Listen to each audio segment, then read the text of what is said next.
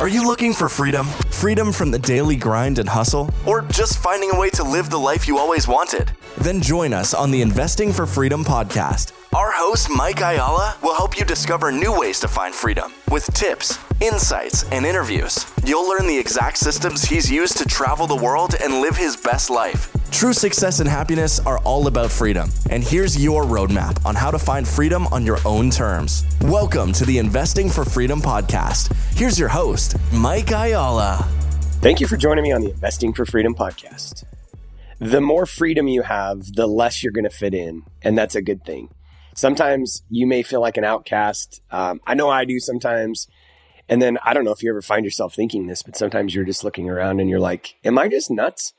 Am I the only one that sees like what's actually really happening here? And again, the more freedom you have, the less you're going to fit in. The more that you think for yourself and don't go with the flow, the more crazy you're going to think you are sometimes because you're looking around and you're thinking like, man, is everybody just like lost their mind or or am I the crazy one? You will become an outcast and you're going to be an enigma in some circles. Just get used to it. You're going to be unemployable at some stage but also you're going to learn to say yes to so many more opportunities. But none of this should come as a surprise to you. Um, you had to know when you embarked on a journey of financial independence that you would isolate yourself from the masses, right? You can't do what everybody's doing and expect like different results. It's the definition of insanity, right? After all, sticking with the herd meant a life of mediocrity, right? And always answering to somebody else. If you're listening to this, you probably can't see yourself doing that for the rest of your life. Here's a glimpse of the financial consequences of following the masses and sticking with the herd. In other words, this is the price of conforming. You go to college, you get your degree, and then you work in a job where your salary is going to top out.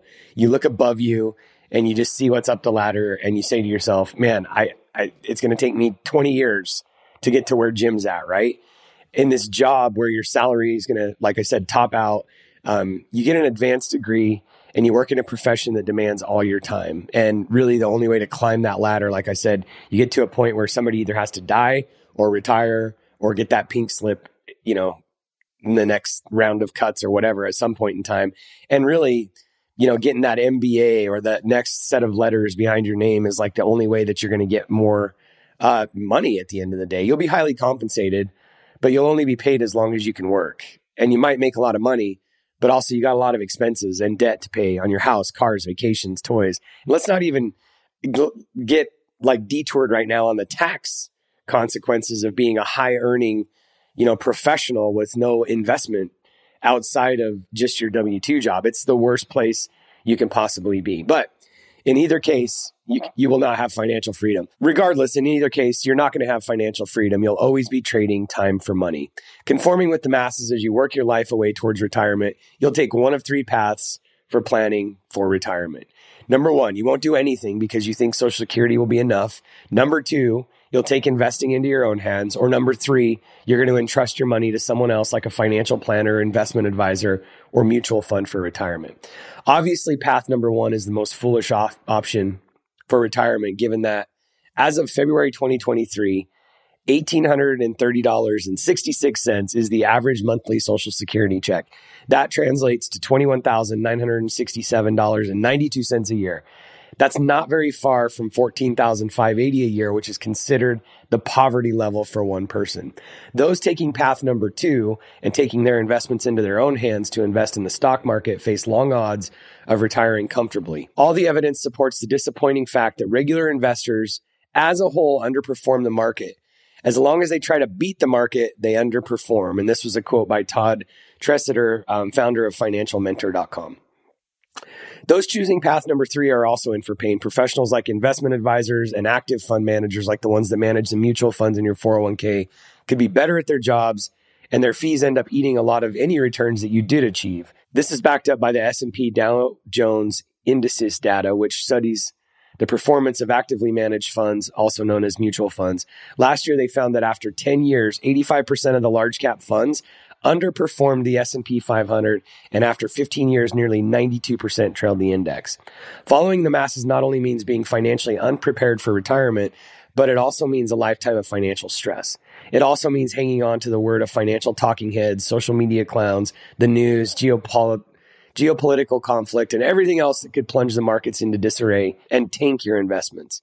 It's one of the very reasons you sought to break away from the herd and the chains of mediocrity in the first place in search of financial independence, right?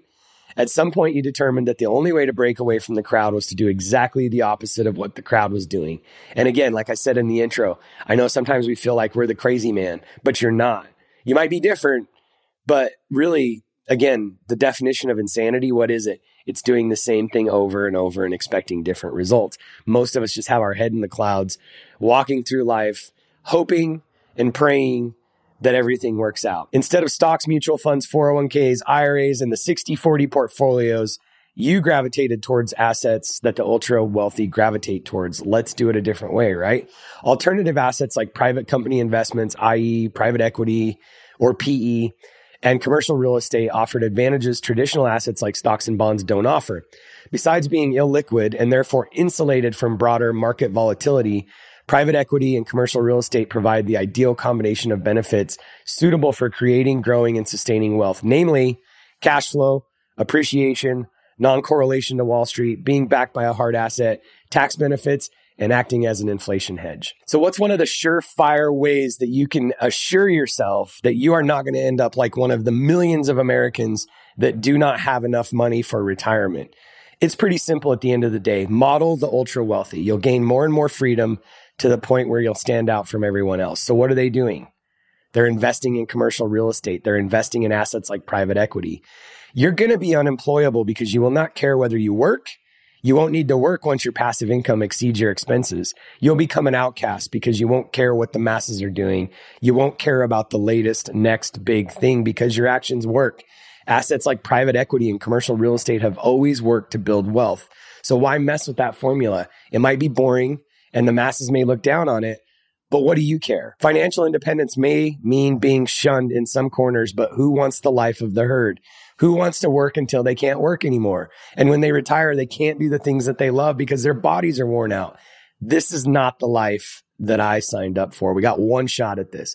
As you gain more financial freedom, your life will change, but it will change for the better. Instead of worrying about missing out on what the masses are doing, the masses will feel like they're missing out on their life one free of worry, fixed budgets, and fixed schedules. So, what's the best way to not end up like everybody else at the end of the day? No retirement, broke, busted, living a life of regret. Do something different. Don't follow the masses. Cheers to investing for freedom. If you found value in this episode and you know someone who's wanting to start or move further along in their journey toward investing for freedom, I would be forever grateful if you would share this show with them and help me get this message out to more listeners. Also, if you enjoy what you've heard, I would appreciate it if you'd take 30 seconds and leave me a five star review and share this with your friends. And until the next episode, cheers to moving further along in your journey of investing for freedom.